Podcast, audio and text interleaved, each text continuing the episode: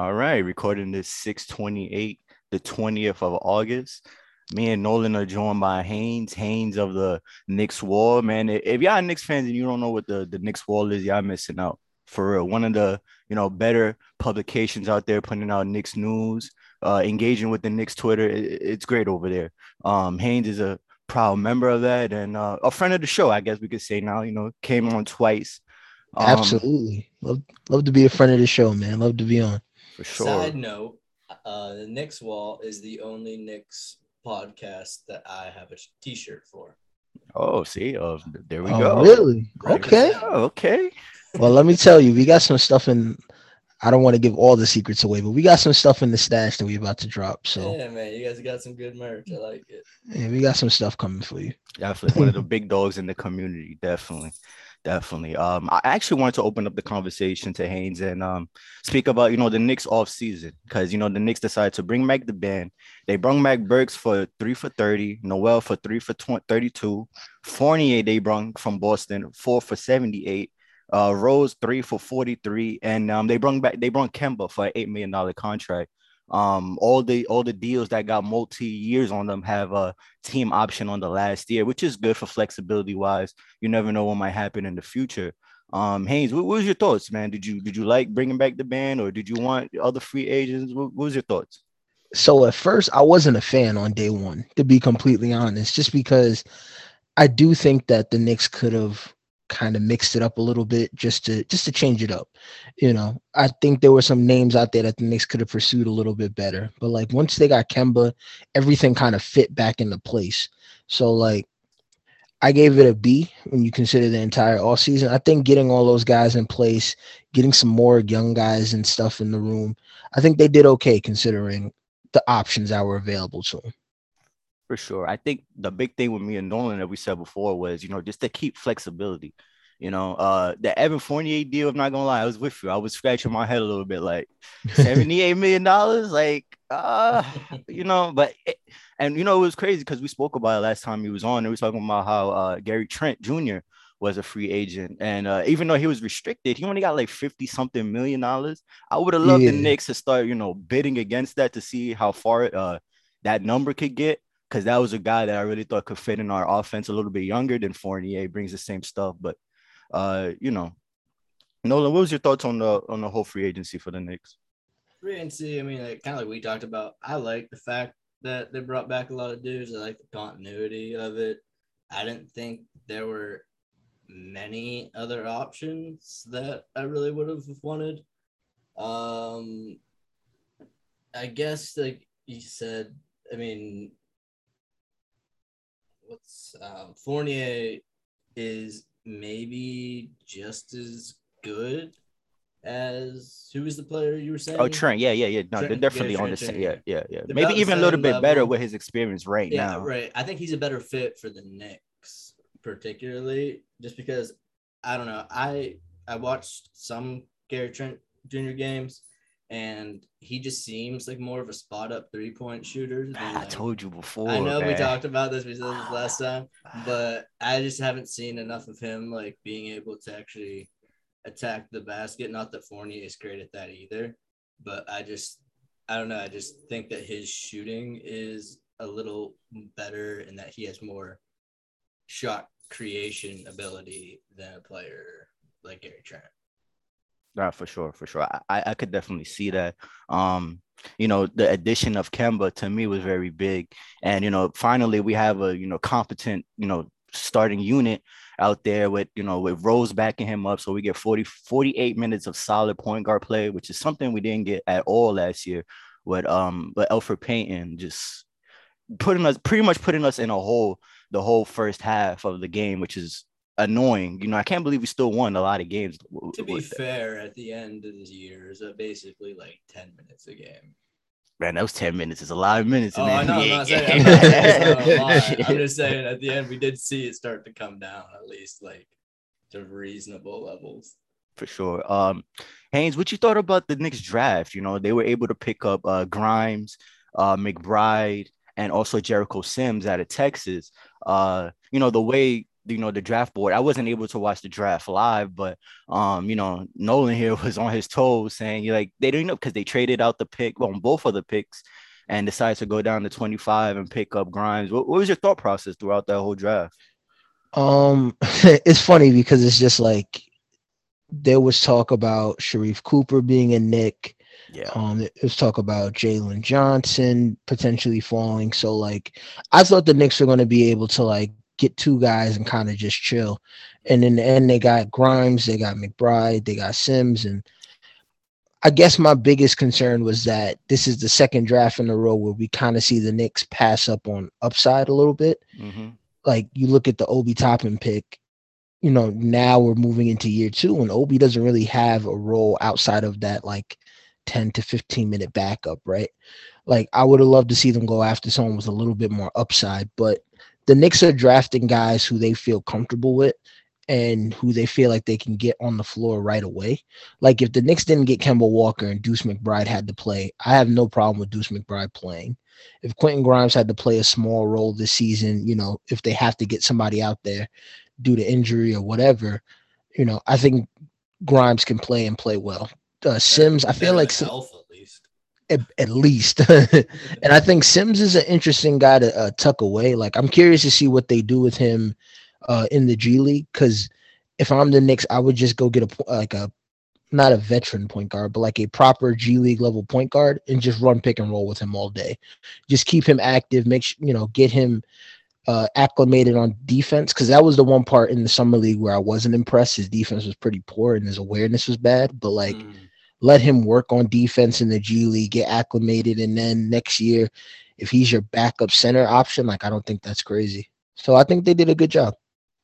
For sure, for sure. What was your thoughts on their play in summer league? You know, because me and Nolan we spoke about it last uh last pod, and we spoke about how like McBride has really, you know, you know, because I wasn't really a big fan coming out. I thought there were other options at that spot.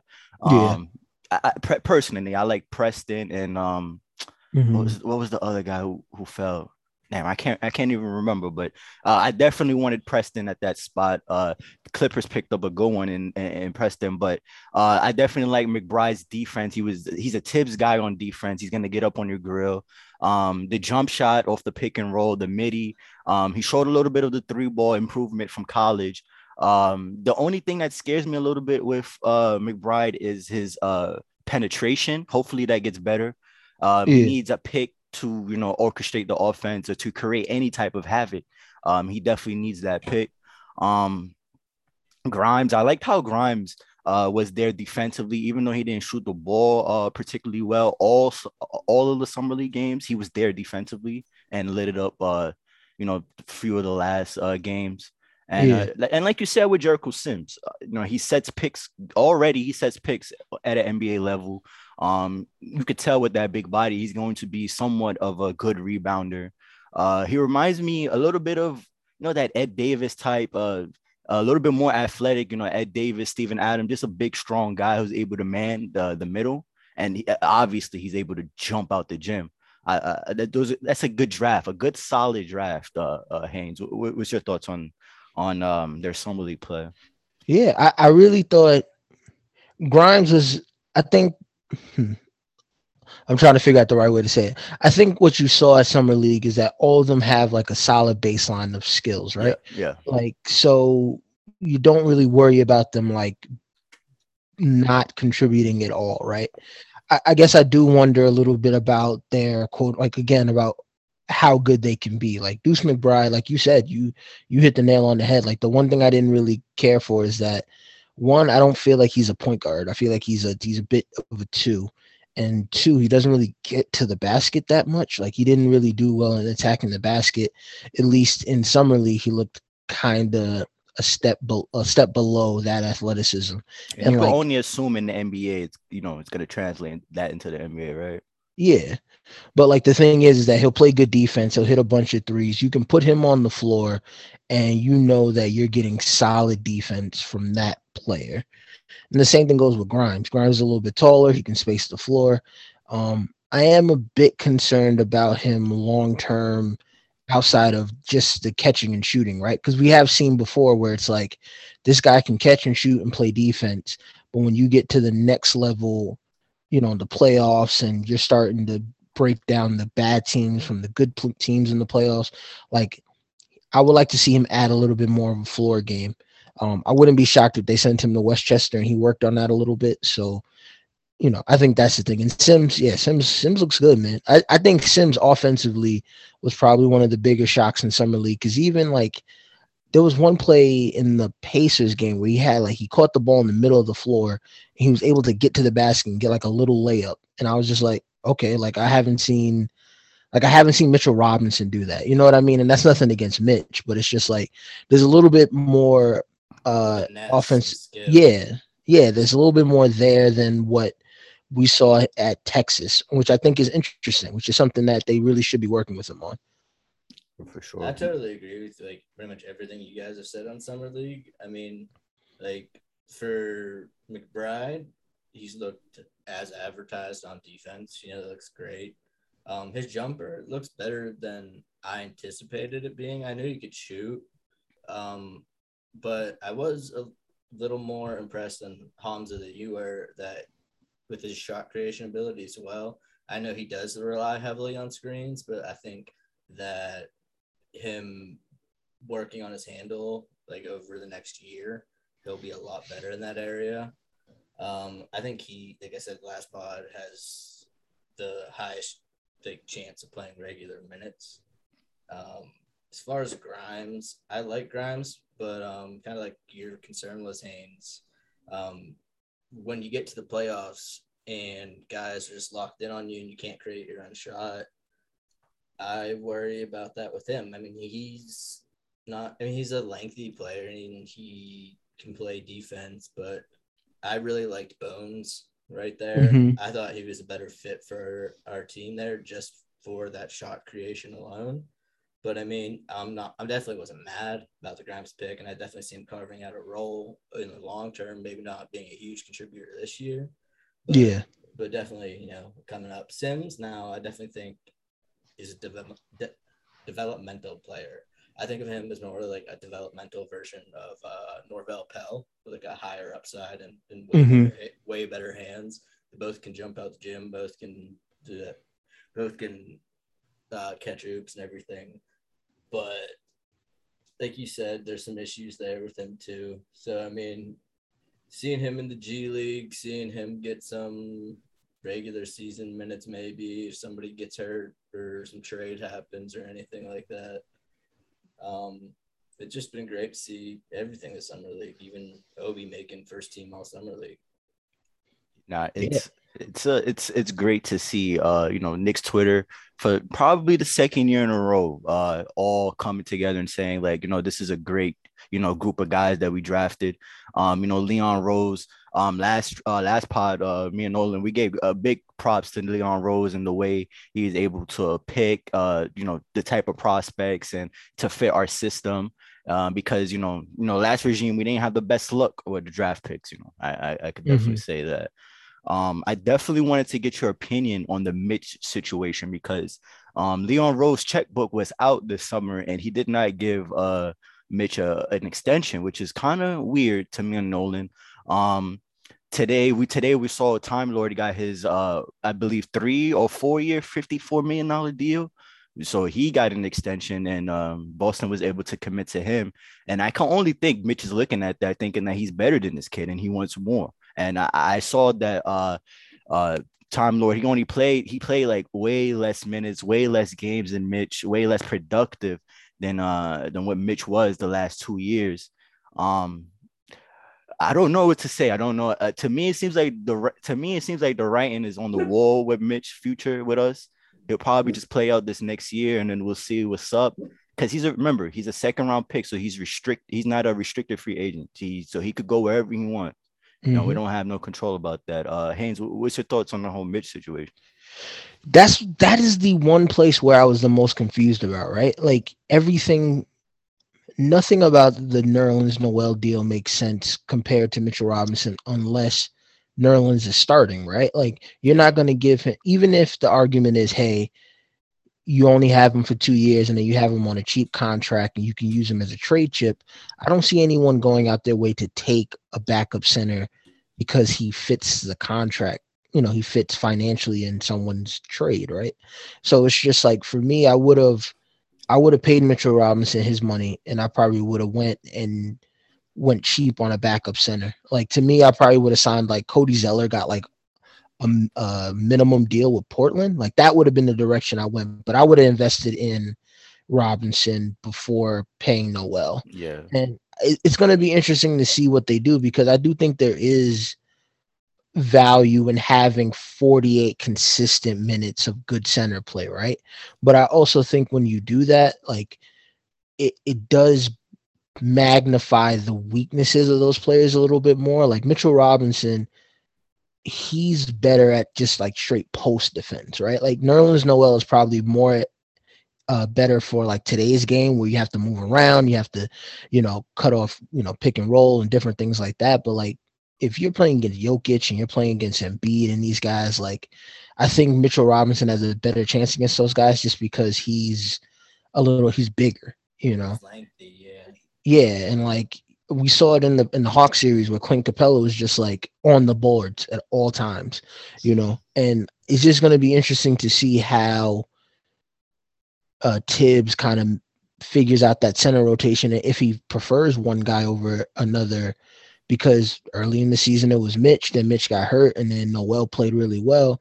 Is he going to lean on the veteran, or is he going to try to, uh, you know, make sure that Mitchell Robinson starts? And if Mitchell Robinson starts, it becomes a trickier thing because any success you have with Mitch, that's going to lead for that's going to lead Mitch to think, well, if I hit the market, I could go get a big contract you know? So it, it's it's a lot of different factors in there. Plus the Knicks can still sign him right? Like i think the deal is that they can still extend his contract after like even after the trade deadline or at least up to that point so there is there is still there still is a point where the Knicks could like kind of just extend his contract and lock him in but i do wonder you know you know how some of these guys get where it's like with um like Dennis Schroeder where it's like I'm not taking 480 I want 400 I think somebody out there before was like, hey, he can get a ton of money on the market, let him hit the market, and then the market dried up.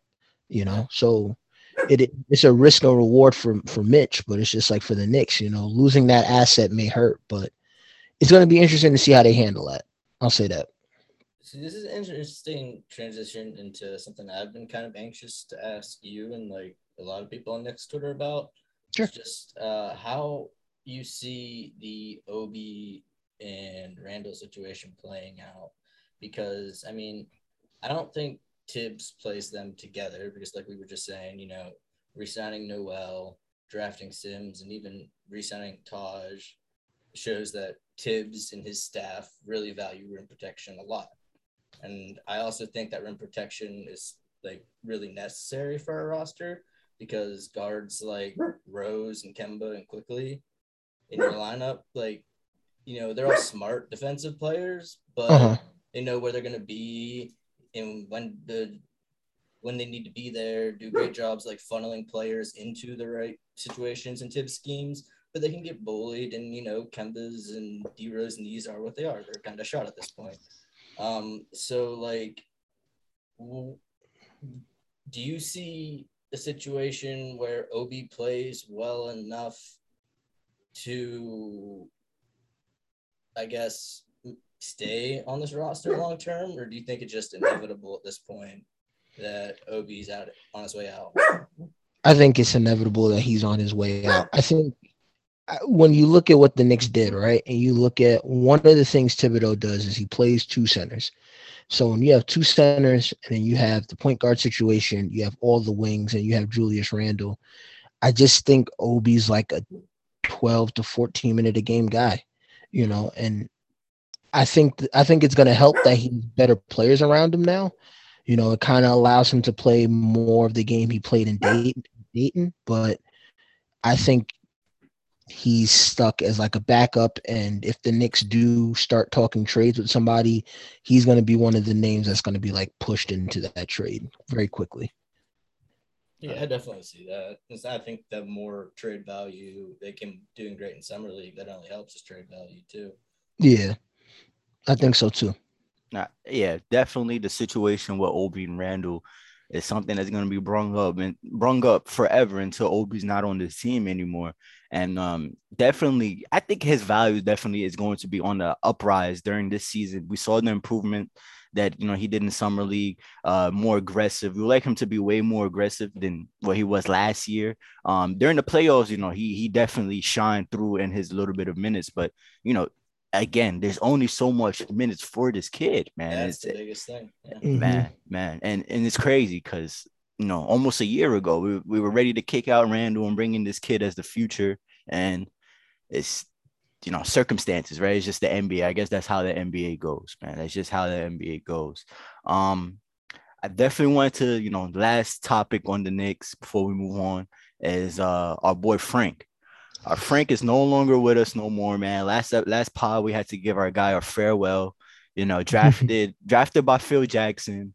Went through like four, front, three front offices, eight head coaches, everybody, everybody. This kid seeing new faces every six months.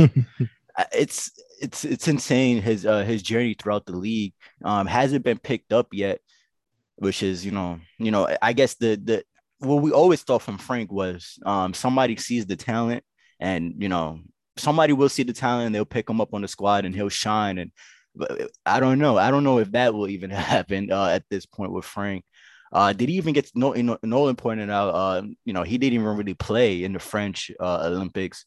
He was hurt for some of that. Yeah, yeah, yeah, uh, yeah. But still, not still, bro. Still, he wasn't hurt 100. percent No, he was still No, able to play. No, that's what I'm saying. He was, but he's been hurt his entire career. It's been half the problem.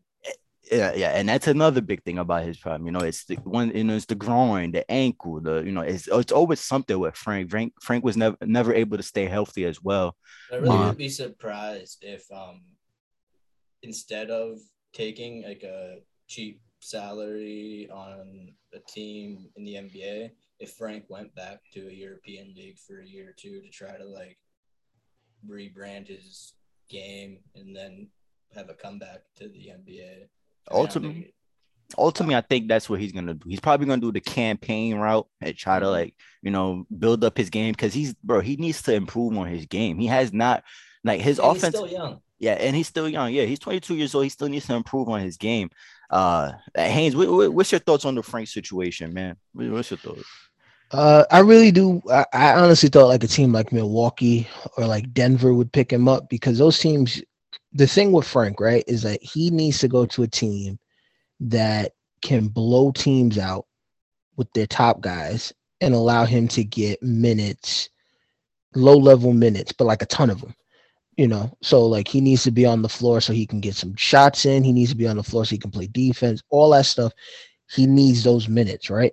So it's just like I honestly thought Milwaukee would pick him up because, um, well, I thought Milwaukee because Milwaukee needed like low level lottery tickets and they didn't have any in the draft, and I thought Denver because Denver is known for more their um international drafting, so they're one of those teams that'll scout like everyone internationally first.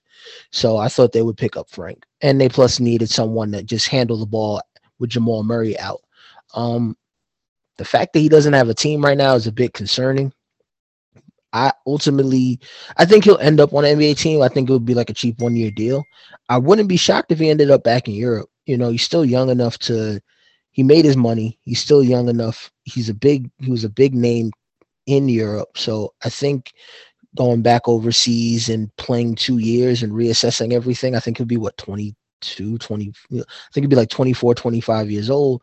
You come back, you get your, you get everything right, and then you figure it out from there. You know, plus he's a free agent. He can pick his team, which is probably the more important thing, right? Getting going somewhere where you can go and like just fit in and do what you need to do. Like someone the other day mentioned to me like the Lakers should pick up Frank, and I thought that was like the worst option because it's like they have so many young guards who like want to get a new contract in like 12 months. Frank would get killed. He'd get killed out there. So And it's just like shooting. Like, yeah. like- Frank, I mean, he shot forty percent, but it was like you know zero volume. Yeah, it was like a three a game, you Um, know. So it's just like I I I think he'll pick, get picked up by somebody, but if he goes overseas, it wouldn't shock me. And at this stage, I do kind of feel bad because it's like with Kevin Knox, Kevin Knox is just bad, right? But like Frank, he had moments and he has skills that are or that when you put him on like a good team, like they help, right? Like he's a good defender. He can defend multiple positions. Um, I actually don't think he's that. I think over 200, 300 attempts, he can shoot well from three. I think he can handle the ball a little bit, but not enough maybe where he's running any action or anything like that. But he can do the necessary things on a good team that allows a team to take maybe a little step better. The issue is that he has to do it consistently and he can't get hurt. So it's like maybe going overseas and playing a a modified schedule, something a little bit, you know, better on the knees and stuff like that will probably help him in the long run. But I certainly think Frank will come back and be an NBA player at some point. It's just you gotta put stuff together, you know, get some consistent consistency going in this game.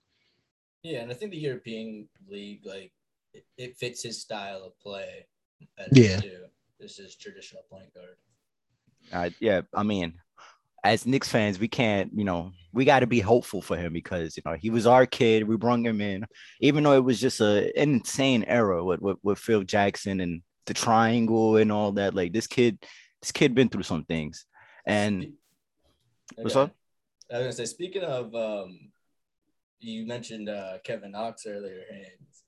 Do you think? Okay, so for whatever reason, part of me cannot let that summer league go, and believes that there's still an NBA player in Kevin Knox somewhere. Mm-hmm. Do you see him as truly just not having enough talent to turn into uh, like a, a Richard Jefferson type player, or do you think he's just not even on like that level? Uh, Richard Jefferson is tough because Richard Jefferson was like an all star at one point, but like my thing with my thing with these guys is that if you need to me when you draft players and when you look at like when you look at who gets drafted where their cycle has to match the team cycle. So Mhm. like when the Knicks took Kevin Knox, it wasn't a great pick. There were better players on the board, but the cycles matched up, right? Like the Knicks were bad. Kevin Knox needed Kevin Knox was a young player who needed minutes, right? Yep. And they never really maximized his minutes. Like if there's one thing that the Knicks being bad all these years taught me, it's that even when you're terrible, even when you're the worst team in the league, you should always sign a veteran point guard or two because you just need an adult there who can run the offense. And the Even Knicks, Jack. yeah, and the Knicks would go get like the worst option of those guys. Elfrid Payton. Yeah, like they would get like the worst options and let them run offense and like be poor at it. And it's like what you look at Kevin Knox, like Kevin Knox played and then everything changed over with Thibs and like he's not touching the floor. And it's like at this point, like I, I I said it before, he's in his he's at the stage where he needs to get sent to like the Thunder or the Rockets and play 15 minutes a night, put up three threes a game, and he has to hit and he has to keep working on it. By getting on the floor, you get to work out other little things in your game that could work. You know, the issue is, is that he played all those minutes early in his career, and then like as the Knicks got a little bit better and then a little bit better, his minutes cut back. Especially like- last year, because I mean, you had Randle taking all the power forward minutes, then Obi backing him up, and I don't think Knox is athletic enough to play the thirty in the NBA. So like, it was just a real tough situation for him. Yeah, he's like kind of stuck at the moment. Like you look at like this is obviously a bad example, but you look at someone like Cameron Johnson from Phoenix, right? Mhm. Like he's not really doing much outside of shooting the ball. He's like a okay defender. He can run some hand. He can come off of some dribble handoffs. He can do a little bit. He showed in the in the finals that he has a little bit more bounce than you would think. But like, I don't see why Kevin Knox can't go somewhere and figure it out that way. Yeah, I agree. I, I love Cam Johnson. He's a former Pitt grad, so I'm a huge fan of that guy. You know, one thing that really that really, you know, put a bummer to the to me for the beginning of summer league was, you know, Knox not being able to play. Yeah, going inside. co- yeah, that was like, wow, this kid can't even play in summer league now. Like, I, I don't unless he like balls out, turns into like Scottie Pippen in the in the summer league. I don't know. I don't know how he gets time this year. Especially with like, especially in training camp, he's gonna be you know extremely, extremely uh you know, competitive, bro, because you know they're bringing in Dwayne Bacon now. They're bringing in we our wings from last year, Burks and Obi, and it's it's a lot of guys, man, trying to get some minutes, you know, trying to contribute, trying to contribute to this team. And I just don't see a path for Knox at all. I think he, I don't know, if he doesn't get traded at the trade deadline, he probably just walks like Frank does this year. And we and we're having the same conversation uh, that we're having with Frank this year, and we're gonna have it with Knox next year. That's my prediction. Because you know, there's no trade value with him right now, right? Yeah. yeah. So, like he's like he's honestly like just salary at this stage. Yeah. Mm-hmm. So it's just like it's tough to see anyone say, "Hey, we'll take a shot on Kevin Knox," because it's like it's I think he makes like yeah, it's like he takes like six million a year. Like if you want to go take a shot on somebody, you can go find some international dude you can pay two years, six million for and figure it out, you know. So he's kind of stuck for at least a year. Mm-hmm. Definitely. Um, switching over, you know, talking about draft picks. Um, let's talk about the draft this year. You know, this draft was highly anticipated, considered one of the more deeper drafts in um past years. You know, we had uh Cade going number one, you know, we had Jalen Green going number two to the Rockets, you know, the Cavs decided to pick up another big man and Mobley to pair with uh Jarrett Allen. He got a monster contract at a hundred million dollars. Yeah, I know Mitch is looking at that too. Like, you know, come mm-hmm. on. Yeah. So I, I, I think Mitch is better than Jarrett Allen, but he just hasn't been healthy long and shown it long enough. No, I, I completely agree with that too. Uh uh, the Magic, they, you know, they decided to, you know, you know, Jalen Suggs pat, uh, dropped down to them, which is you know, not my favorite pick in the draft, but you know, they were able to pick him up. The draft, you know, Thunder were able to pick up Giddey. Warriors were able to pick up two of our favorite wings. You know, me and Nolan, we love these guys. You know, I thought we trading up for Moody the entire draft. Yeah, yeah, he was saying that. Like, no, let him know, man.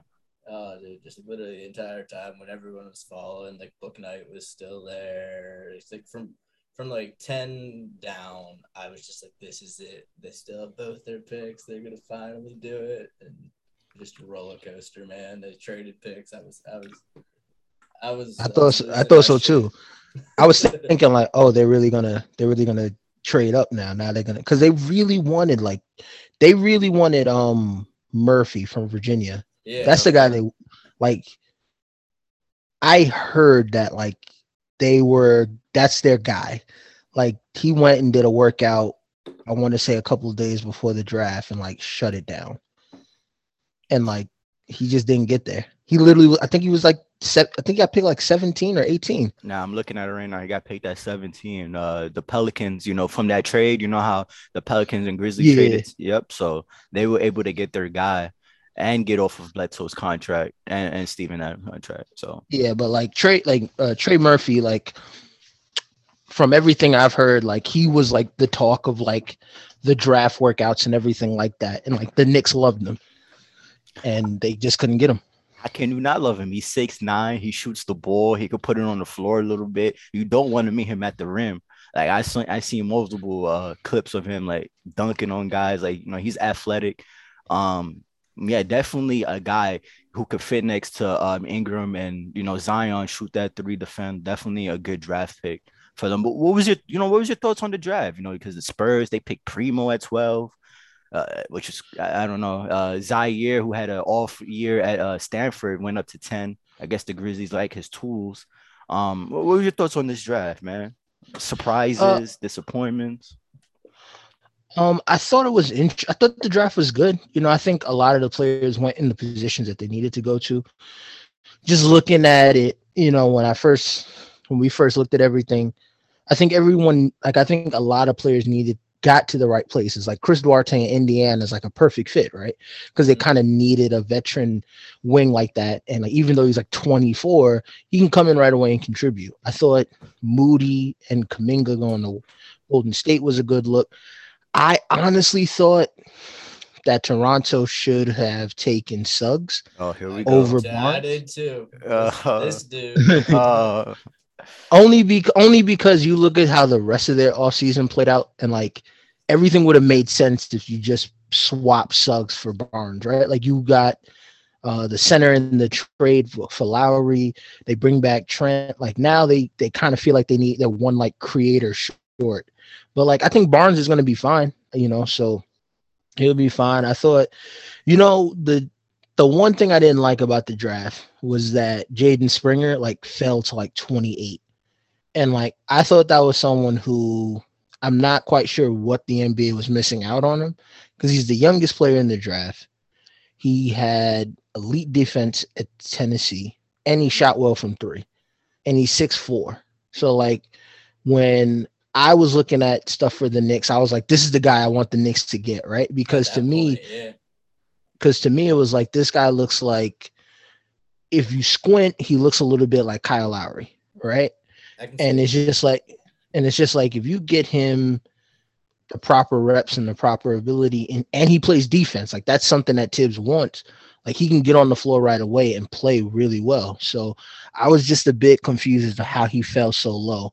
But there are other guys like you know Bones Hyland to Denver is a really good move because they need backcourt players so badly, you know. And I overall think I think Atlanta might have, you know, I know we're in, I know Knick fans are beefing with Atlanta fans, but I thought Atlanta for, I thought for where they were picking, like they came out away with like two really good players. Oh, absolutely. And it's like, and it's like, like I was critical of the Knicks draft because I think if the Knicks would have took some high upside guys like Jalen Johnson, Jaden Springer, and Sharife Cooper would have been an excellent draft for the Knicks. But like the Knicks didn't need those guys when you consider what they did.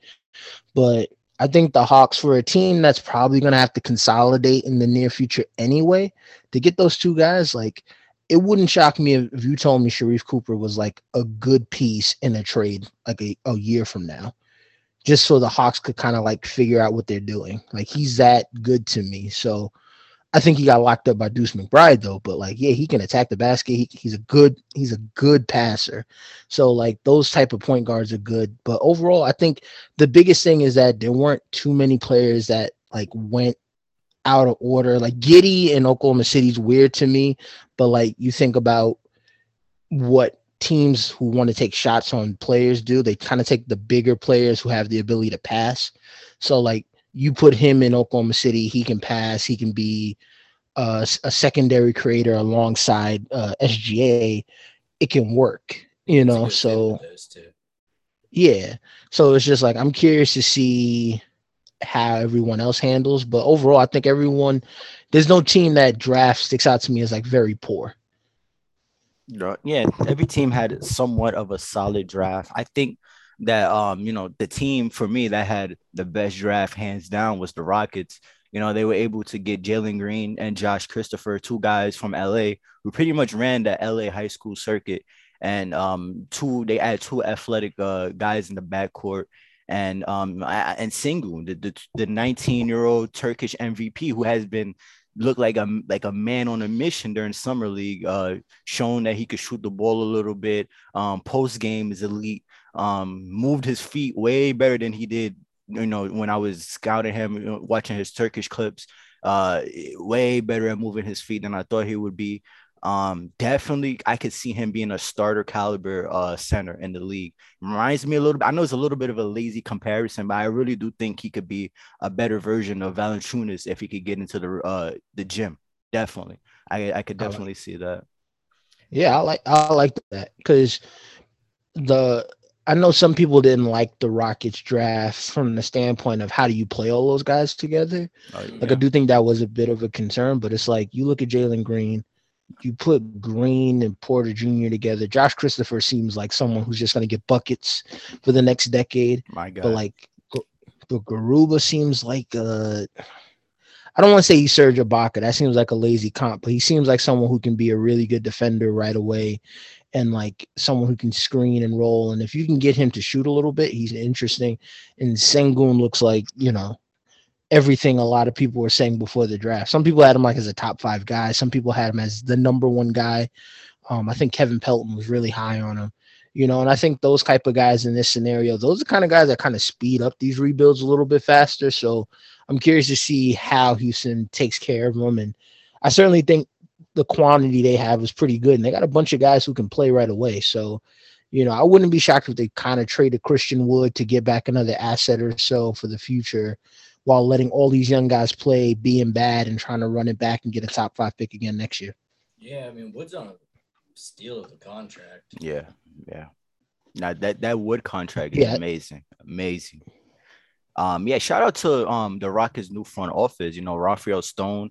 Uh, you know they brought on a whole new staff in there to help draft. Um, I heard that they're more analytical than they were with Daryl Morey, so you know they're really into the numbers. And um, you could see because you know Sengun for for months before the draft on Twitter, he was like he was like I could say he was an analytical darling to to everybody who who thought they knew something about the draft. Uh, everybody loves Sengun. Um, you know, to talk about the Magic's draft pick, um, you know, Snugs. Uh, you know, the reason why I didn't want the Raptors to pick up Snugs is because I I don't like small backcourts, uh Haynes. I, I said this before. Mhm. Um, I just thought, you know, moving forward with VanVleet and Snugs, I don't think that's uh I know the the NBA is going more positional basketball, but I, I don't know. I think that's a little bit of a recipe for disaster. Um, once we saw uh, Lowry and VanVleet play that more, more because remember VanVleet was coming off the bench during their finals Mhm. run. It, it was a little bit more problematic, and they wasn't as good as a team as they were before. Um, no knock to VanVleet, but you just need a certain guy to play next to him. To me, Yeah. to me, yeah, because the limitations with him physically. I thought Josh uh Scotty Barnes was, you know, the the perfect pick for them. Uh reminds me a little bit of uh Draymond Green, a more athletic Okay. Jalen Green, um, move his feet. Uh his vision is great. I heard that um, you know, NBA teams they were leery about him because you know, if I remember one NBA team said uh they let him shoot like it was like a three-point contest and it was like hundred shots, and he only made 33 of them unguarded Ooh. as an NBA player, you know. That's I don't know if you- State players do. I don't know if you ever seen like NBA players just shoot around, they don't Mm-hmm. miss. I don't if it's You see Shaquille videos O'Neal. from Mitch every summer. Yeah, bro, they, they don't miss. And for him to miss, you know, to shoot that poorly and in a workout where nobody's guarding you and you're supposed to be a top five pick. When I heard that, I was like, man, I, I hope this doesn't, I hope it's And not a big hole. My biggest concern with that pick is do you I asked you this, Hamza, but Haynes, do you think that him and Siakam can play together on the floor at the same time? Uh, I honestly think a factor in that is actually OG Anunoby. Like, I think you can Yeah, play those two together because I feel like Siakam. One of the things with Siakam is like you can do dribble handoffs. You can get him. You can get him on the middle of the floor and he can be effective. He can. He's known for that spin move, but like he can shoot a little bit from three. He can dribble, drive, and attack the basket. Um, I think the like the balancing scale there is going to be OG and what OG can do essentially because if you put o, if you put OG at the three, Barnes at the four, and Siakam at the five in certain lineups, defensively it's all there. Offensively, you kind of hope that OG kind of takes a step forward as a creator, and he did a little bit of that last season. He had a couple of little, you know, uh, coming off the pick and roll, shoot the three, a little bit of that last season. Nothing too crazy. You kind of hope he continues to develop that as a player. Um, so like the Barnes Siakam thing, I think it can work, but balance is going to be the ultimate key for that those lineups. That makes sense to me. Or um, you know, Cade with the first pick, I thought he was uh the best guy in this draft. Um, a true leader, ball mover, uh, excellent in the pick and roll, can shoot the three. Uh, pretty much everything you want in uh your star player, your number one draft pick. Um, him and Killian, I think, is going to be an interesting pairing, you know, because Killian, he's more of a pure point. Um, definitely, uh, definitely brings it on the defensive end. That's something that watching him, I'm like, okay, this kid, you know, he takes pride in defending. Um, coming out of uh, coming out of uh, the European League, you know, he was supposed to be uh this big guy who's supposed to change the Pistons franchise. Um, it seems like Pistons Twitter has just you know completely shifted their their uh their craze to Cade completely. They forget they forgot about Killian, in my opinion. I think Killian has uh, a promising future ahe- ahead of him. Um, what you thought about you know Cade so far? You know, in the summer league in his summer league play. Summer league, I, I didn't like it only because I felt like he was playing mostly off the ball. Yeah, and it's like put him on the ball. Let him create everything. Let him do everything. You know, he's he's that talented to do so. So summer league, I felt like they were trying to do a little bit. They were trying to be a little bit too cute. But like overall, I think the I think that's the most interesting thing about the Pistons, right? Is that Killian before he got hurt was this guy who was like really good at attacking the basket. You know, his shooting was a question mark, but it was like it was something that looked fixable. If you get both those guys working, like those guys are like, uh, correct me if I'm wrong, Killian Hayes is like six five two. Yeah. Like, so you're gonna have t- two big guards who can both attack the basket. Cade will be the shooter of the group, but he's shown this past year that he's really good shooting, or he's improved at it like man that's like that's like a tough duo to stop and it's like you don't have to worry about the offensive responsibilities of handling the ball because both of them could do it you can get both you know you can get both of them in pick and rolls like that's why i think the kelly olynyk move they made in free agency was big because they just need a guy who can catch the ball on the wing and shoot so like you're going to see a lot of Cade pick and roll attack the basket hit Saddiq Bey in the corner or hit Kelly Olynyk in the corner. And like I think those I think I think when you have those two guys, if they can hit their potential, we're talking about one of the best backcourts in the East. So it'll be fun to see this year how they figure it out. I think they both really play well enough, like you said about um Cade specifically. Mm-hmm. He's such a good shooter that I think they both can play off the ball well enough and while sharing ball handling responsibilities, that's really going to be like a good combination and a good fit for that backcourt as well. Uh, it's yeah, like yeah, oh, my bad. I was gonna say yeah, like if you think about how like uh, VanVleet and Lowry probably isn't the best combination or best comparison because VanVleet could shoot, but like you look at how their skill sets and how their weaknesses and their strengths like kind of connect with each other. Like that's what I think Cade and Killian could be in, in time. And, and I really do think that this is going to be a huge year for Killian because Cade is a guy. So you have to make sure it works neck alongside him. And I think Cade is both good enough, smart enough, and he's I'm trying to figure out the word here. He's willing enough to kind of give Killian his opportunities handling the ball. So he'll have every chance to to play well just as much as Killian, you know, Cade Killian will allow Cade to do the same. And, and and the reason why I think it will work is because, like you said, they're cut from the same cloth. I think you know they're they're both want to see each other do well. They're both about the team. They're both you know ball movers. They're you know they're, they're team players. It's not like you know I, I want to score 28 and you know if I don't get my 20 they're not like that either of them they want they want they want to stack wins and they want to develop um, I definitely, I definitely agree with you, Haynes. Um, another guy who's been balling out, and uh, another draft pick who's been balling out this summer league. Uh, you know, Jalen Suggs. Uh, with the Orlando Magic squad out there, uh, putting up monster numbers, uh, few uh defensive highlights, you know, winning the games with blocks, you know, showing what he could do. Nothing he hasn't done in Gonzaga. The only knock from him at to me for him as a prospect is, you know, he's already so good how good can he get? Like, what's the next level for Jalen Suggs? Like, I, I, I don't know because um, I see him as a great uh, floor general, a great leader, Chauncey Billups type of guy. But um, for the fifth pick in the draft, in this deep of a draft, um, I would have loved for them to pick, you know, Kuminga, somebody who's, I don't know, somebody who's more prone to to be able to take over a game long term physically. I, I don't mm-hmm. know. I just feel like Jalen Suggs his potential is a little bit limited, you know, compared to the other guys, in my opinion. Uh, what was your thoughts on Jalen Suggs' uh, performance uh, during the summer league? I thought it was everything Orlando needed, right? Because I feel like if you look at what the when you like I said before, when you have a team that's bad, like you really do need a point guard. Mm. And like I think the one thing that we look at with Orlando is they have so many guards, but the one thing about it is like they don't have a point guard per se. That's what um so I think with Suggs at, at the very least is that you can say all these guards can play with each other. You're not going to win anyway, so you need to figure out who can play with who. Suggs is the point guard. We'll figure everything else from there, right? And like that's why I think Markelle Fultz's return is going to be interesting for them because he's the one guy that can play with uh, both Anthony and Suggs. you kind of want Anthony to play with RJ Hampton more because Anthony can shoot. He's not really that good of a point guard, but he can handle the ball. Where Hampton can kind of play, he can actually play two, three because of his size. But like you kind of want him playing off where there's space. So I think the thing with Suggs is that he gives you a starting point guard.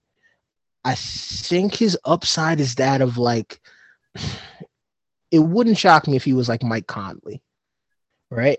And where he's like a perfectly fine point guard. He's better than an average point guard. He's probably not a upper tier level point guard. And that comes with its own concerns, especially when we get into like year two or year three or year four, when we have to start considering like, oh, well, we're gonna have to pay him. But like right now, like he's perfectly fine. And I think the biggest thing to improve his game is can he become a better defender? You know, can he start defending smaller wings as well. Because if he can do that with more consistency, then you're looking at someone who could be like a, a two way player that you can kind of build the next good Orlando Magic team around. Uh, Nolan, what's your thoughts on Snugs play in the summer league? Uh, yeah, pretty much everything you guys said. I think he looked like a point guard, which is regardless of how many guards they already have, is still something they need to figure out. I don't think they have the guy yet, and I think Suggs answers that for them. Um, I think Conley is a really good comp. I think though that he's gonna have. I think as he develops, he'll be able to attack the basket a little bit better than Conley. I think he'll be able to get to the rim a little mm-hmm. easier. So I don't I don't want to say um I don't want to say like a D Wade or uh, or anything like that type of combo guard, but like I think he has some some some some build to him that's only going to get more so as he develops. That'll hopefully raise his ceiling to a little higher level and really make him a special player for Orlando. I like that. I like I like that that thinking there of what he can do better because I've certainly had a little bit of question about him getting to the rim, but he is kind of like bigger than like like he's six four closer. Like you know how there's some guys where it's like he's six foot, but he's really five ten. Like he's six four, looking six five. Like he looks bigger. Yeah, so, yeah. So uh, it's like he could he can he can be something more with the at the rim for sure. Yeah, I was, the comparison I was thinking of is a deep a D Wade, what I said last podcast was Murray from uh, Denver. I think mm-hmm like, like similar like that. I think he'll be able to attack the rim at that level, and that'll make him. That'll, that'll be if he reaches his ceiling. That'll that'll be key. And that's the thing about Jamal Murray. Funny you mention that because I was looking up because I wrote a piece about Immanuel Quickley a couple of days ago, and I went back and looked at just Jamal Murray's stats just because I feel like those two guys are similar. Mm-hmm. And like Jamal Murray is like essentially automatic at the rim. Like he yeah. shot like before he got hurt, he shot 81% at the rim. So like anytime he gets to the rim, it's like he's he's automatic. It's insane. So like if he becomes a Murray type scorer at the rim, we're talking about maybe like a top 30 guy in the league, which would be fun. We we need more guys on different teams. Oh, absolutely. Definitely. Uh, another group of guys before we talk about free agency. Um, Jalen Johnson and Sharife Cooper. I know we're beefing with uh, the Atlanta fan base. You know, Hawk, Hawks, Hawks fan TV. You know, Hawks corner. all the all the stuff is popping up now, which is you know which is good for the game. I, I love it. This is one of my favorite things. You know uh, about the game. Uh, the rivalry. It's it's good to see Knicks basketball in full effect definitely. Um, but you know, Jalen Johnson and Sharife Cooper, man. Um, you know, Jalen Johnson coming out of Duke. Um, I would never forgive you. I, I, would say this every podcast. We gotta bring this guy up, man. I would never forgive you for um, you know, giving up on the team like that. But it is what it is. Um, you know, showed out in summer league, like help, like you know, showed out, showed out in summer league. Very impressed on what he did in Vegas. And uh, Sharife Cooper showed, you know, why people thought, you know, he was a lottery pick, first round pick. Um, for the love of me, I would never understand how he fell all the way to 48. I, I would never understand that ever. I, I, like just off of talent alone, mm-hmm. he should have been a first round pick. Somebody should have took a flyer on him with, with a first round pick. and for him to fall all the way for 48, it, it's insane, man. It's insane. What's your thoughts on that, uh, Haynes? Um, I thought Jalen Johnson balled out. You know, I think the big thing that intrigued me more was like he looks more like a big three rather than a 4 right? Mm-hmm. And like as you develop his game, you can kind of see him stretch a little bit and play some defense on the perimeter as well as play a little bit inside. So for in terms of like Atlanta's team building, that's going to be huge if they can get him some minutes at the three. But like Sharife Cooper's like the steal of the draft, you know, and is like that's a guy whose skill set, even if he's a backup right now, like that's someone who can get to the basket. If he if he shoots, if he merely shoots well from three, league like average. We're talking about yeah, like we're talking about someone who's going to go into free agency in two years and probably get like 12, 13, 14 million dollars a year. You know, like he he's in a rare spot where it's like this guy is really good. He probably shouldn't have made it to the second round, and he's going to sign a cheapish deal that'll allow somebody to take advantage there.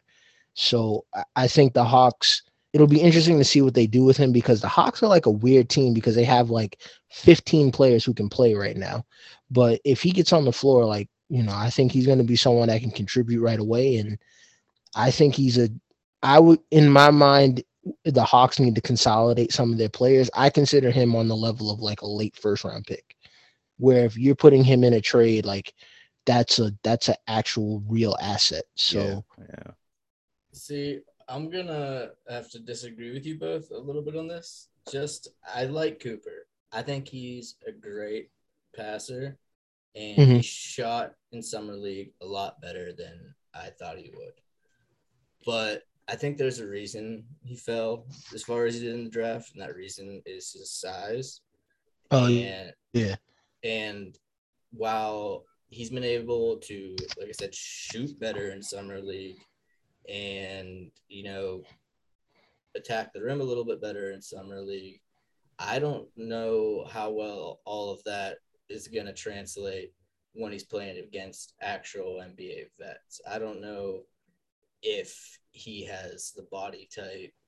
Like I think his ceiling is more of like a Ish Smith type player, which at that at that level in the draft is, is a steal.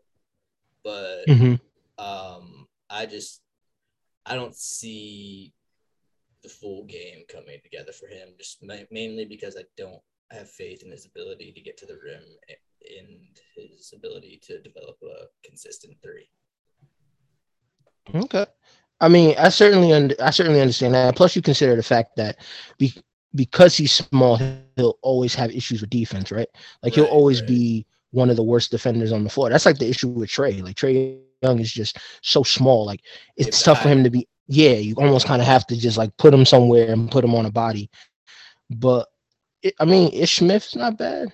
Uh, that's a, that's a compare. I never, I didn't hear that comparison before. I, it makes sense, you know. But like you said, like that's somebody who, for the 48th pick, if he's sticking around for seven, eight years and he's doing Ish Smith like things, I think that's oh, yeah. a win. Yeah, absolutely. Yeah. So, I mean, yeah, I can see that. You know, I think that's certainly something there for uh, Sharife Cooper. Man, the rich just get richer, man. The rich just get richer. But um, talking about you know other rivals in the East who you know probably improved. Um, you know the Bulls. You know they opened up their checkbook, signing DeRozan, signing Alex Caruso, signing Alonzo Ball. You know, coveted guys. Um, I think you know I, personally, I, I I do think Demar and Zach LaVine they can make it work. Um, I just don't think they have the coach to make it work. I don't think um, Billy Donovan is that guy. Uh, too many hiccups in his career. I, I, I don't think he's able to figure out that group together. Um, probably gonna have to take another year bringing another guy in, in my opinion. But hey, it can work. We saw it work with the Thunder his last year there. He is probably one of his uh, more impressive jobs, but I, I don't know. I don't have a lot of confidence in him. But on paper, and you know the limitations that they had when the guys that they um brung in. I thought they did as best as they can, bringing talent around uh Vucevic and uh LaVine. You know they won't have any draft picks uh because of the Vucevic trade, but um for what they can do, I thought you know they did what they could. I think Zach LaVine is gonna have to give this team a run like for a year or two. um to get the full value because you know Alonzo Balls is only getting better. We I can't think that we've seen the best of Zach LaVine. I know uh DeRozan, he's up there in age, but I still think he could be um a third option on a successful team. Um, what's your thoughts on the Bulls' moves, man?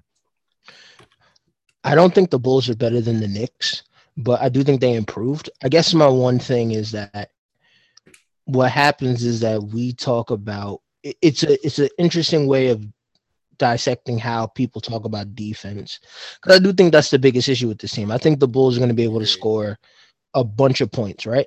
But I think the defense conversation is a weird one because on one hand, like Zach LaVine's not a good defender. I think um Vucevic is actually like a bit of an underrated defender. Um, maybe not like the best big defender. Um, he's probably not great at, at stopping people at the rim, but like Lonzo Ball and Alex Caruso and Patrick Williams are good like team defenders, right? So when we discuss defense, I think a lot of people discuss defense in the standpoint of individual defense. Like, how can you stop a man one on one? Where it's like, no, you really have to look at it from the standpoint of what does this guy do defensively in a system? And it's like when you look at Alex Caruso, Lonzo Ball, Patrick Williams, I really think the big thing there is that those guys can kind of defend multiple positions on the perimeter and they're smart enough to know how to like funnel defensively, right? So they can kind of lead guys into bad shots or lead them away from the rim. Mm. So I don't think the Bulls will be as bad defensively as other people think, but I do think they'll be like a below average defense but their offense is probably going to be like top five in the league because Lonzo's not a point guard, but DeMar DeRozan's like a really good creator. So like they'll be able to keep shooting and um, creation on the floor at all times. But I, I just thought the one thing that came away from their offseason to me was that the conversation about defense is interesting and how we discuss it, how we dissect it, right? Because it's just there are different ways to look at it. And I thought everyone kind of chose the individual way rather than the team defense way. I do agree about Billy Donovan too, though. He is a fraud. So yes, sir. um, yeah, my initial take on the Bulls was similar to yours about the defense, but actually what you said about Caruso and Pat Williams has kind of swayed me a little bit on that. Just um having those rotational players that you can kind of plug in is going to be uh, a big gap as a or a big uh, improvement for them. I think Lonzo is a solid defender, and I think Zach LaVine had a great year last year.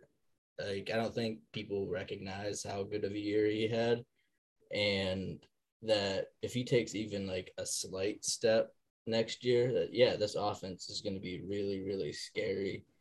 But as far as the fit like I don't know. I don't think DeRozan is a plus defender at this point in his mm-hmm. career.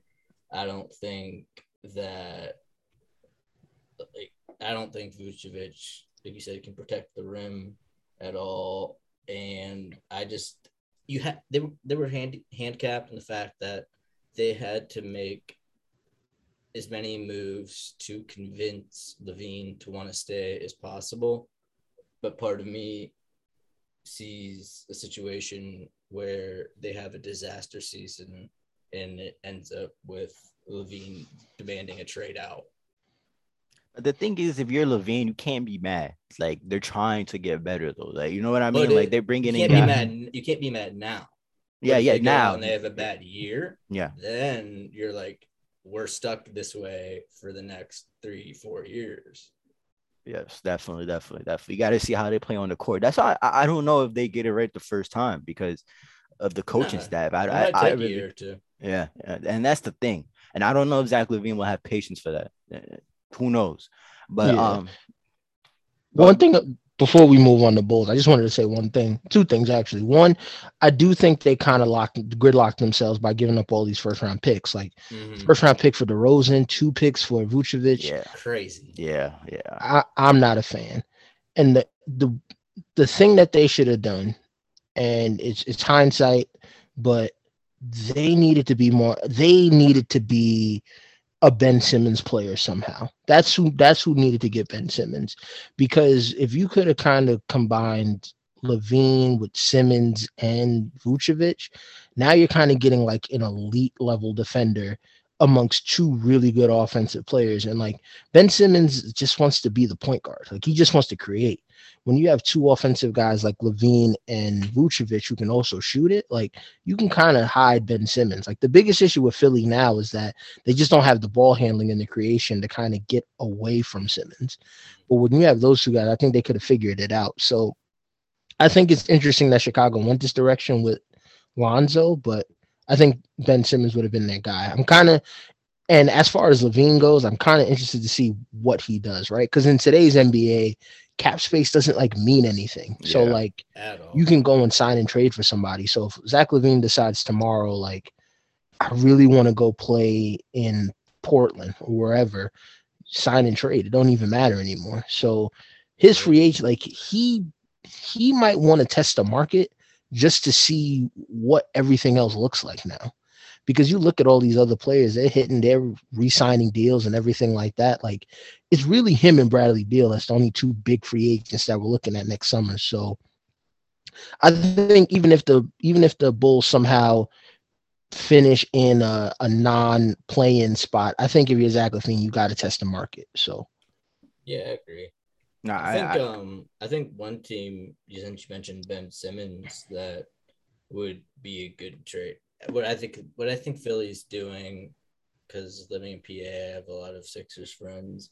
Is just that they're sitting on their hands, waiting for Dame to become available, and mm-hmm. I think that is a great fit for both teams. I just don't know if Portland's gonna do it. I, I really think it solves a lot of Portland's issues defensively. I think it helps them space the floor. They have a lot of shooters you can dish it out to.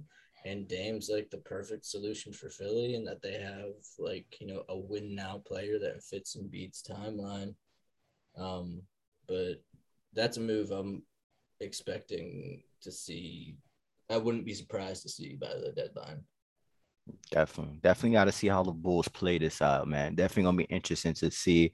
Um, another Eastern Conference rival I wanted to talk about was the Heat. You know, the Heat were the winner of the Kyle Lowry sweepstakes, signing him to a three-year, ninety million dollar deal, which is a lot of money. You know, he's getting up there in age. Um, they're also were able to retool and get a little tougher on the wings. You know, they got you know a Morris brother, and uh, they got PJ Tucker but you know just won a championship with the bucks and we saw you know his defensive efforts you know how that helped the championship team uh, and we also saw them commit uh, to duncan robinson giving him a huge deal um, sniper for them uh, giving up you know and also you know they, they gave up goran dragic and uh, none um, pieces of their team that were you know critical for them and their finals run um, Haynes, what you think about this retooled uh, Miami Heat team? Are they better than the Knicks? Do you see them, you know, maybe get, getting another finals run. What's your thought on the new look Heat? Um, I, hmm, I don't know if they're better than the Knicks yet. I do think that they're kind of in the middle. Um, if we were like to tier out the Eastern Conference, I kind of feel like they're in their own tier, just because I do think that Kyle Lowry helps them. I think that between Lowry, Bam, and Butler, those are just guys who can kind of find their own way offensively. They don't really need much help. Right. Um, I guess my biggest concern is how the secondary guys operate. Like we know Duncan Robinson will shoot and he'll be a valuable player off of anyone's action or anyone off screen. But it's just like I'm curious to see what they do with like backup point guard. I'm curious to see what they do with like backup center. Like they're kind of a team like PJ Tucker's gonna help them, but also PJ Tucker, like, you know, kind of is kind of up there now, you know. So it's just like I'm curious to see what their depth looks like. They kind of have a strong top three, but I want to see what everything else kind of breaks down into. I, I don't think they'll make the finals per se, but like if you're the Bucks, I don't think you want to play them again. You know, and if you're one of these teams, like I think they could play well against, say, Philly. Yeah, definitely. But, yeah, but I don't think they could beat like a Brooklyn, which is mm-hmm. probably the issue. No, I don't think they, I don't think they're better than Brooklyn, and I think they're right there with Milwaukee. So, the best, the best third, I think, in the East. I've been I've been hearing a lot of um talk of like um how much is Kyle Lowry an upgrade over Goran Dragic? You know, because Goran Dragic. Big upgrade.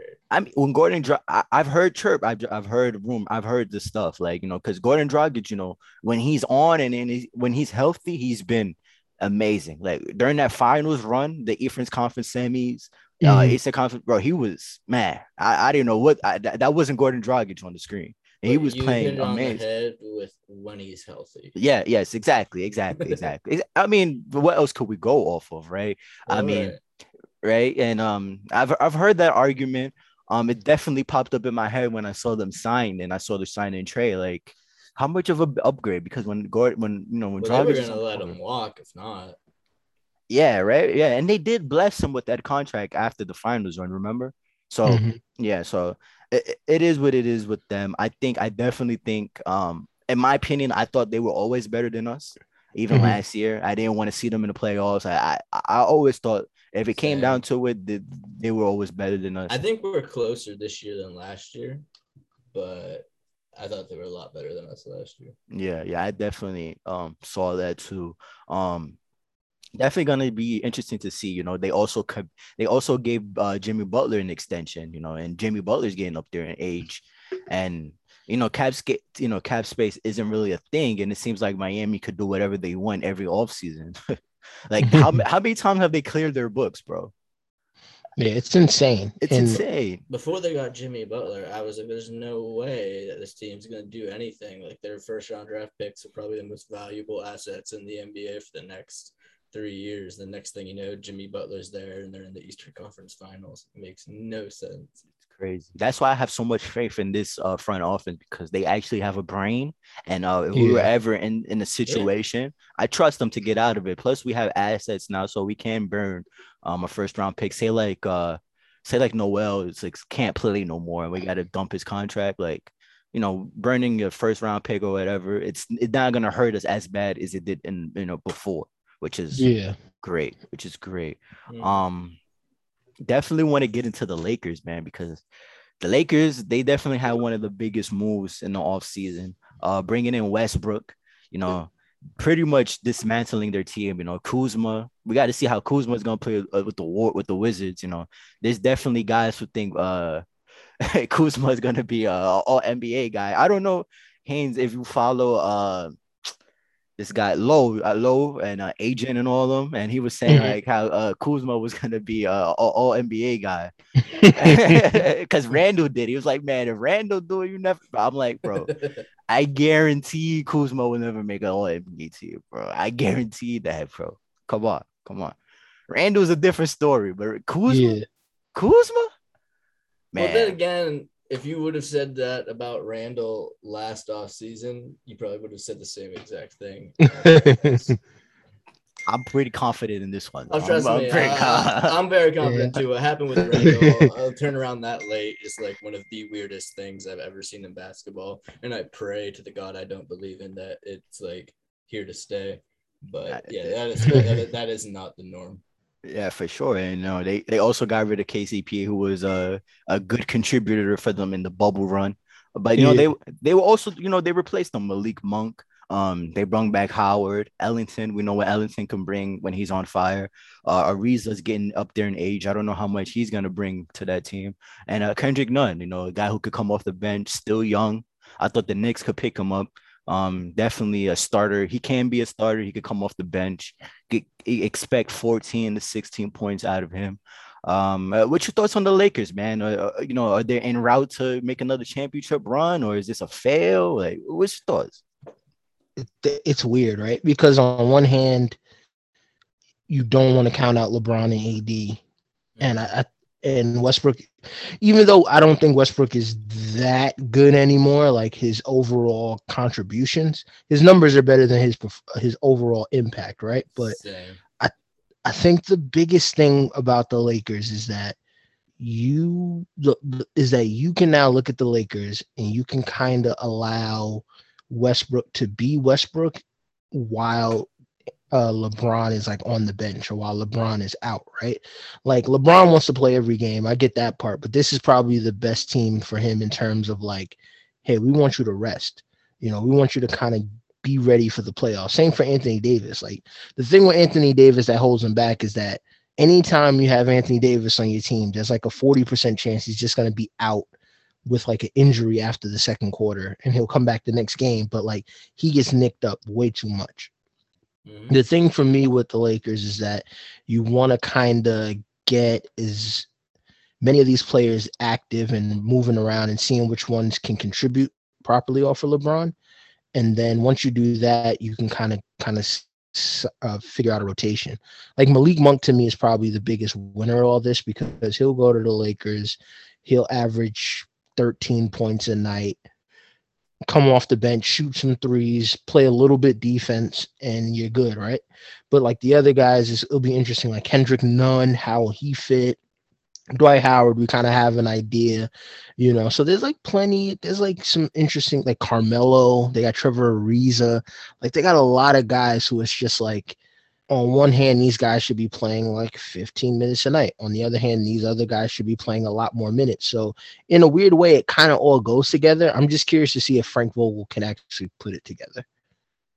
Definitely, definitely. Um, their ceiling man, I, I don't know because hopefully Le- LeBron is able to be the leader and able to, you know, hold in Westbrook because we've seen as much as you know Westbrook has won games, we we've seen many times Westbrook has lost them games. Um, you know, sometimes you know Westbrook could be a little bit boneheaded with the ball and only wants to attack, and you know, in certain cases with the Lakers in pivotal moments, you know, that can be a thing. That could definitely be a thing. LeBron's not gonna have that. Not for sure. Nolan, what's your thoughts? Uh, I I think I think the Lakers, if you know, if they stay healthy, it's them, Brooklyn, and everyone else. Um, like I said last spot a little bit, I kind of see that Westbrook will handle some of the point responsibilities, but I still think LeBron handles a lot of that. I think Westbrook not to make a lazy comparison of back when he was with the Heat, but like it plays like a Dwyane Wade role where Anthony Davis plays like a Chris Bosh role, and they have enough veterans that don't need a ton of minutes to stay in like game shape that can just you know hop in and contribute whenever called upon.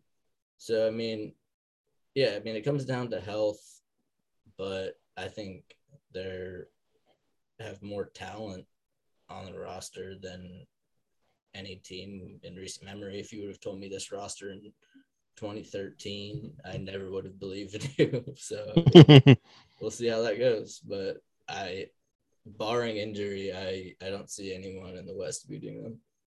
For sure, definitely got to see how that works out, man. The West, the West is definitely looking good.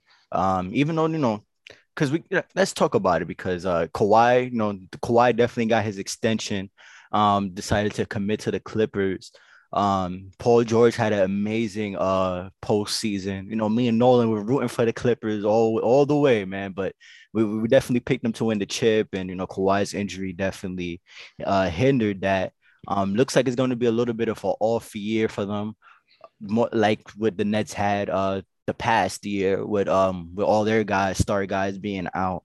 Um, how do you feel like the Clippers season is gonna go? You know, Haynes, because without Kawhi there, there's a pretty hard ceiling. Uh, you know, in the regular season seeding, and, and even if they make the playoffs, we we don't know yet. I think the Clippers are going to be. It's tough because on one hand, I kind of want to say they'll be in the play-in, just because I don't think they're going to overextend themselves if they can't really get to like the top six seeds, right? You know, I think Paul George is good, but after that, it's like a bunch of role players. Like the hope is that Terance Mann takes a huge step up, but you know, we don't, we can't foresee that right now, right? Um, on the other hand, it's like the Western Conference is so whatever past the top three. Like once you get past Utah, the Lakers, and the Suns, like you can make the argument for pretty much anybody for that fourth seed. Like the Warriors can get it, the Mavs can get it. Depending on how soon Jamal Murray comes back, the Nuggets could probably get it. Like so, it le- it's going to be interesting to see how the Clippers kind of uh, try to hold on and try to figure it out. and plus it depends because a lot of people when it originally came out, it was like, hey, Kawhi could miss like eight months and he can be back at the end of the season. But like now everyone like now the thought process is he's not coming back this year. So it's just like it'll be interesting to see how they handle that. Maybe the Clippers, I don't know their draft pick situation, but maybe the Clippers look and say, we can get a lottery pick, we can add a young talent to this team, or we can just add another good young asset. Let's let it roll and figure it out from there. You know, so it, it's interesting to see, but they're kind of teetering on that team that could potentially be good and potentially want to miss the playoffs almost, which is weird to say. Uh, Nolan, what's your thoughts on the extension with, with Kawhi? I mean, the Kawhi extension you have to make. I mean, like you invest all that into Paul George. You can't just give up on it after one year. You Paul George, I mean Kawhi just basically names his price and you go from there and make the rest of figure out the rest of it. Um, as we saw in the playoffs, they were still pretty competitive, even without uh, Kawhi out there. I do think Paul George is a good enough player to run an offense through, and I think that the team is a really deep team that can still make the playoffs. I don't expect them to make it out of the first round or definitely not to the Western Conference Finals or anything. But I mean, I I still like that team. I, I've been a big fan of that team since the Kawhi, Paul George, you know, era. Um, and I'm bummed Kawhi's out for the year, but I think it's still going to be a pretty solid season for the Clippers. You just kind of have to manage your expectations based on Kawhi. Definitely. Um, another guy who signed his extension, you know, Embiid seems like uh, yeah, it seems like Philly finally, you know, committed to one of these guys. Uh, you know, Embiid signed that big extension. I remember when he when he signed his first extension of his rookie contract, there were a whole bunch of you know stipulations if he gets injured, blah blah blah blah. But um, seems like this one has none of that, just you know, straight cash.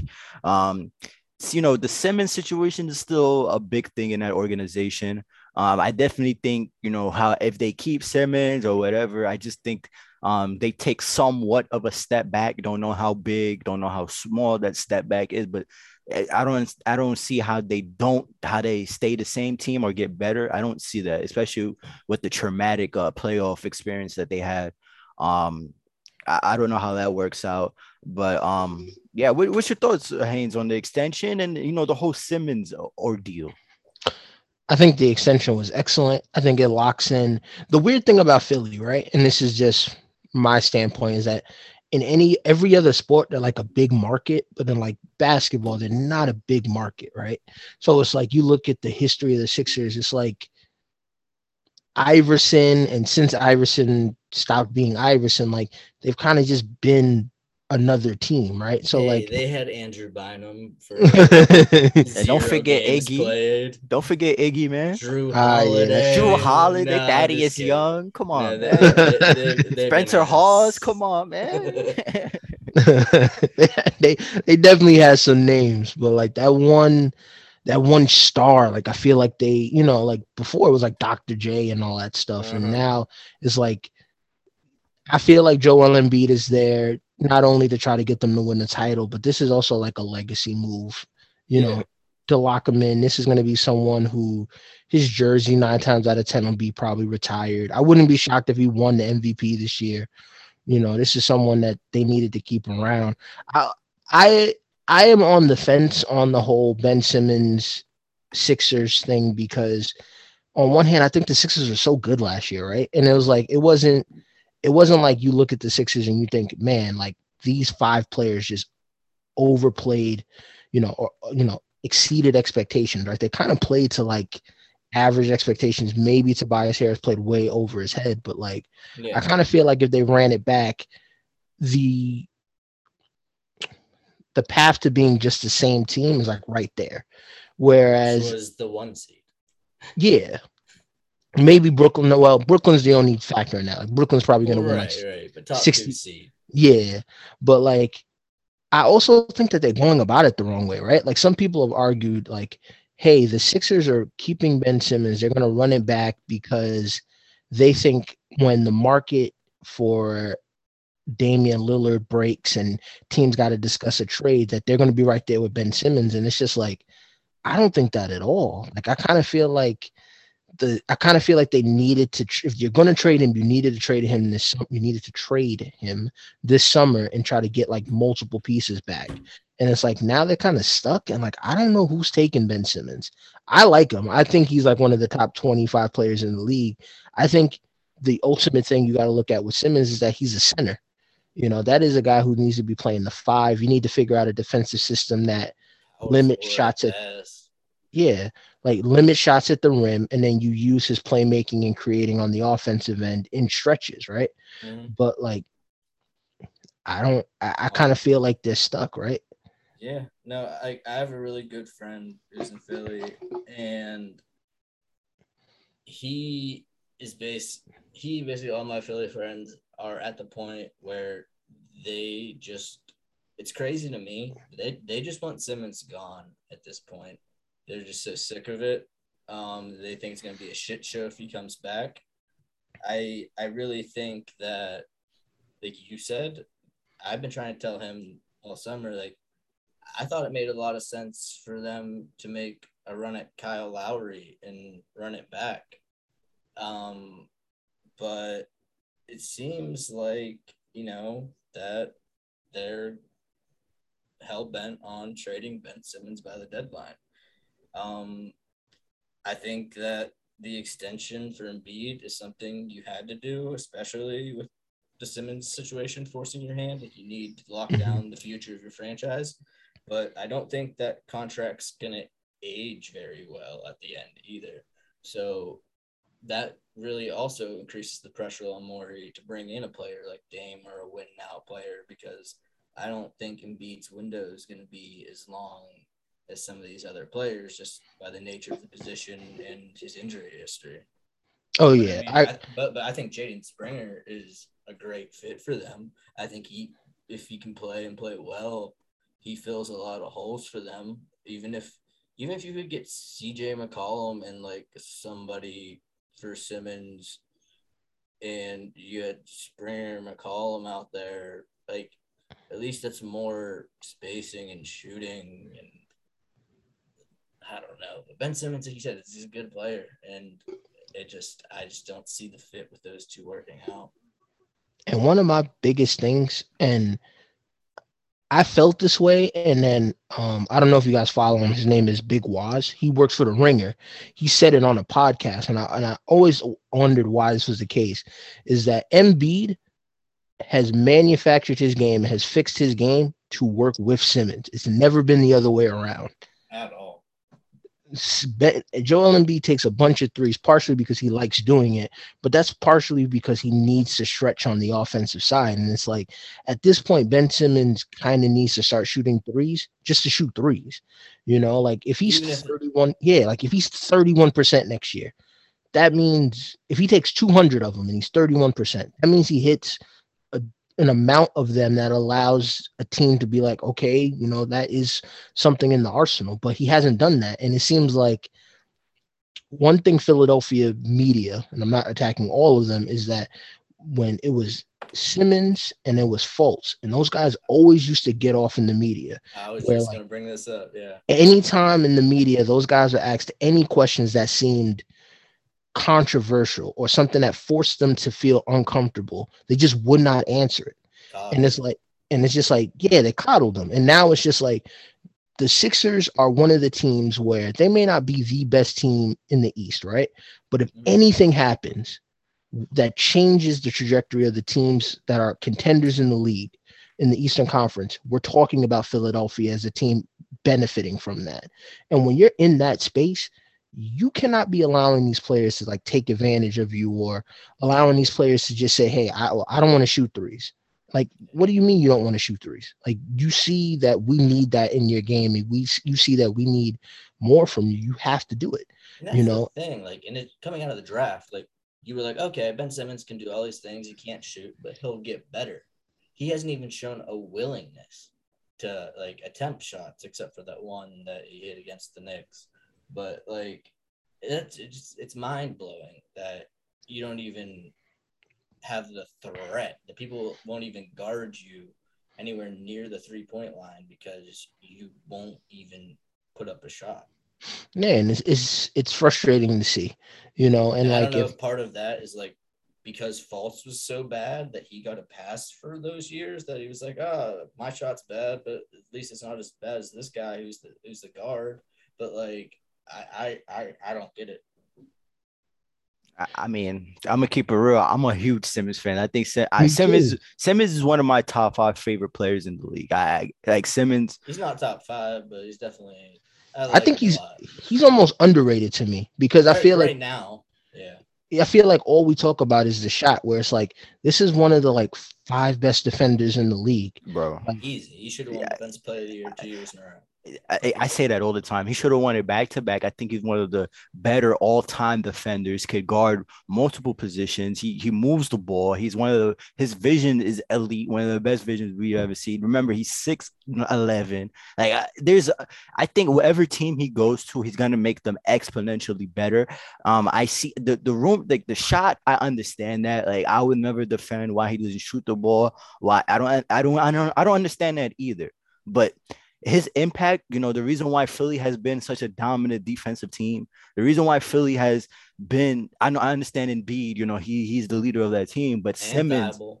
and, and Thybulle, but Simmons is mm-hmm. Simmons, bro. He is the he is the safety of that of that defense. He is he's that guy, and and um you know everybody has bad playoff series and, and all that stuff, and they were there were series before that where he won them by himself. There was I remember he beat Miami his rookie year all by himself without Embiid. Um, before Jimmy Butler, but that he still, you know, beat him by himself as, a 21 year old, 20 year old. Um, I still think there's, I still think there's better things to come from Ben Simmons. I just don't think it's in a Philly uniform and the, the media, like the disrespect, like I, I, I hate to see it, man. I really do. I really do. Yeah, I'm right there with you. I think we, I, I don't know. I want him to go somewhere where he can play well and just kind of figure it out. But like at this point, it's like he has to want to figure it out, and like Mhm. he has to want to shoot. And like I don't even like the, the funny thing is that I think Ben Simmons does so much positive that even if he shoots and he's shooting poorly and he's still trying to figure it out, like I would take those four possessions a game where he's shooting a three and it's a miss and allow him to figure that out for like the 10 12 possessions that he makes good you know? So i just think I think a change of scenery would be good. I think having the right shooting coach having someone who can properly get to him and have him understand where he needs to where he needs to be is the best form, and i think ultimately it helps the league so hopefully it works out at some point For sure, for sure. Um, you know, uh, the last two guys, um, before we let you go, Haynes, um, got an extension. You know, Marcus Smart, uh, got extension with Boston. We spoke about Time Lord getting his money. Um, weird because you know Marcus Smart. There were rumors when they were having that off year last year. You know, because he was coming into the last year of his deal. Uh, Marcus Smart was he going to get traded? Was he not? Um, bunch of question marks when Danny Ainge was up there, but it seems like uh seems like uh Brad Stevens has a vision for this team. Uh, got rid of Kemba ASAP. Uh, paid his guys uh, smart time lord. Uh, and got Dennis Smith. Uh, not Dennis Smith. Dennis Schroeder for the low. Um, oh, what's your thoughts on Boston, man? You think they're better than us on the same level? Uh, what's your thoughts? Um, I like the smart extension. I just feel like he's one of those players that you kind of know what he is, and like I feel like he shot well from three recently. So Yeah, he's someone who is like his game is taking a step forward. The only thing he really can't do is he's not a point guard, so which which limits him somewhat. But when you can defend multiple people, it doesn't really matter. Um, I've been going back and forth for whether Boston's better than us, to be honest, because I feel like I feel like that mm, uh, Miami, Atlanta, New York, Boston. I feel like that its own separate tier in the East, and like they're so close to me. I'm just trying to figure out how would you break those teams apart. And I keep coming to the coming back to the fact that Jayson Tatum's the best player in that group. Right. And when you start looking at like that, it's kind of like, okay, he's the he's the best player in that group, but they also have the coach with the least amount of experience as a head coach. But they also probably have like Jaylen Brown played really well last year. He was an all star. Like if you can, if you think he's the fifth best player in that group, which is tough, like it's tough to see them being lower than like Atlanta or New York if you think they have two of the five best players in that group. It just for me, I think the issue is just their depth. Yeah. Yeah, their top tier talent is good, but and in the playoffs, I think you see that shine. Even I think it's even more important in the playoffs to when your star players play heavy minutes. But in the regular season, like they just brought back what like Enes Kanter, I think. Yeah, that was nasty. Yeah, I, I, feel I feel bad for my Boston Mutuals, but I mean it's. I think they're pretty close to the Knicks. I think the Knicks are. I think the Knicks have a better regular season record, but I wouldn't be surprised if they moved past them in the postseason. Yeah, for sure, for sure. Definitely got to see what the Celtics do. You know, Jaylen Brown, Tatum just getting better. I think uh, Payton Pritchard and Nesmith's play in the summer league gives them a little bit of optimistic. You know, with the depth in the lineup. You know, I like what uh, what Pritchard did his rookie year. You got to see um, how much he improves in his second year. Um, I definitely agree. They're definitely in that group. I would definitely add the Bulls in that group. Just me personally, but mm-hmm. um, definitely, definitely. Um, the last guy I wanted to talk about before we let you go is uh Scary Terry. How former do you Celtics do? Guard. Yeah, former Celtics man. How do you do? Scary Terry um got his extension. Um, $23 million per year, which is you know, a lot of money for, for a lot of money. But um, I can't be mad, man. I like the I, I like I like um I like uh Terry Rozier's game. Um, I, I don't think he's that bad defensively. Um, improved every year he's been in the league, uh, especially the last two years in Charlotte. I think he's a great fit with LaMelo Ball. With LaMelo Ball being six seven, um, I definitely think uh, they fit well together. Um, he could finally just be in his role and just score the basketball. And I think that's his best uh place, his best role in this league. Um, you know, he shot pretty well from three um the last two years. Uh, I can't be mad at the deal. You know, 23 the the number I would have liked it to you know go to 19 20 million dollars yeah. but um as far as Charlotte's uh because they don't get free agents so you know they putting around a core around LaMelo with Hayward um Terry Rozier uh Bridges um Washington you know they they're just trying to develop um a core around this guy as best as possible um can't be mad. Can't be mad for them securing a guy who's gotten better. He's hit big shots for them. He's taken over games. I I've watched at least 35 Charlotte games on League Pass. No bullshit. And and, and, and, and, most of the time, Terry Rozier is dancing on guys. And and, and he had and to me, the eye test, I, I don't maybe the numbers say something else, but to me, the eye test, I can't be like, yo, they're bad defensive team because Terry Rozier is out there. I don't see that. Mm-hmm. Um I definitely think they had the worst big man situation in the league last year, and that was a big part of that. Um, they're just defensive numbers overall. Uh, but yeah, I can't be mad. What's your thoughts on, on on Terry getting his deal? I'm happy for Terry, man. I feel like some players they get this reputation uh based off of what they say, right? So like Terry Rozier when he was coming off the Celtics, he wanted the bag and like he was talking crazy like he was getting the bag and then he went and he got some good money in Charlotte and he doubled up this offseason. So I'm happy for him. I'm happy that he made his money. I, Charlotte is such a weird team to me because I don't know how to properly uh, parse through it, right? Because in a weird way, in a roundabout way, I kind of feel like they're the team that needs their best young player to become a star. Yeah. Because between LaMelo, Washington, uh, Miles Bridges. Miles Bridges is coming up on a contract extension. I have no idea what that's going to look like. They have Gordon Hayward. They just took Kai Jones and Bouknight. Like they kind of feel st- stuck in like that middle group in the Eastern Conference.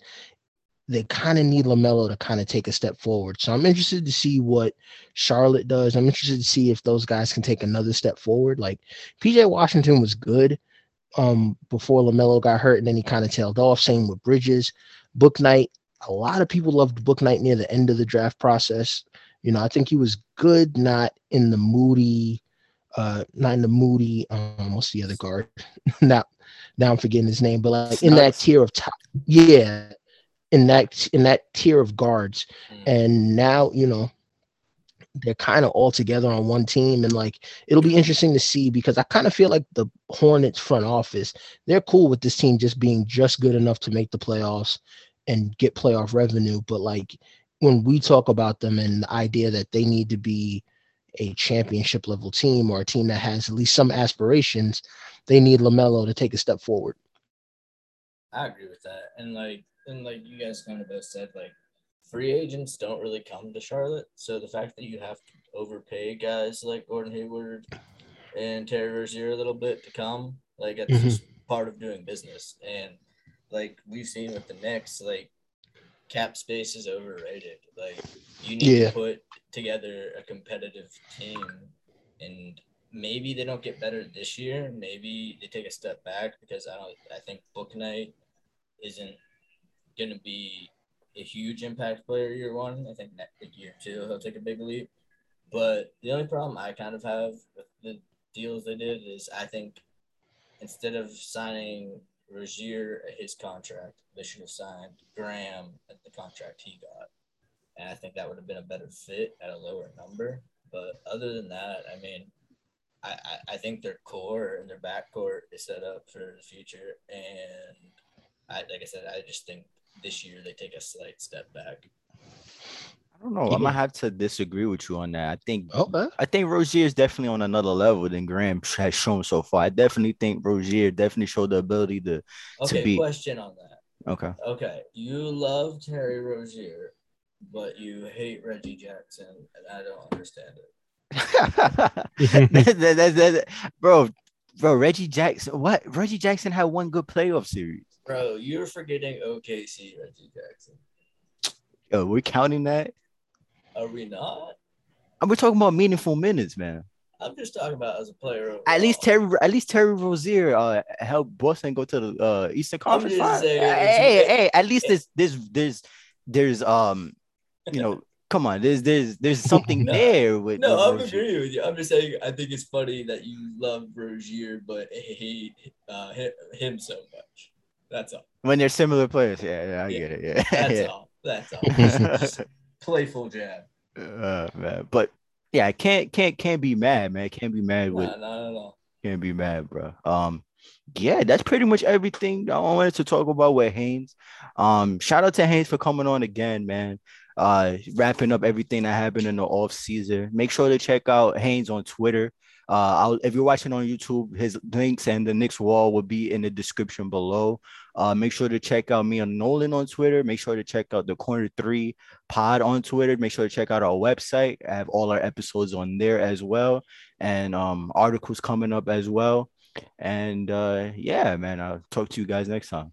Yeah, thanks. Thank on, you for having me, man. I pre- I appreciate it. Let me know. You guys, you guys hit me every time. You know, I, am not going to deny you guys. Let me know when you have another one. You All right, we, we appreciate you, brother. All right, sure. take it easy.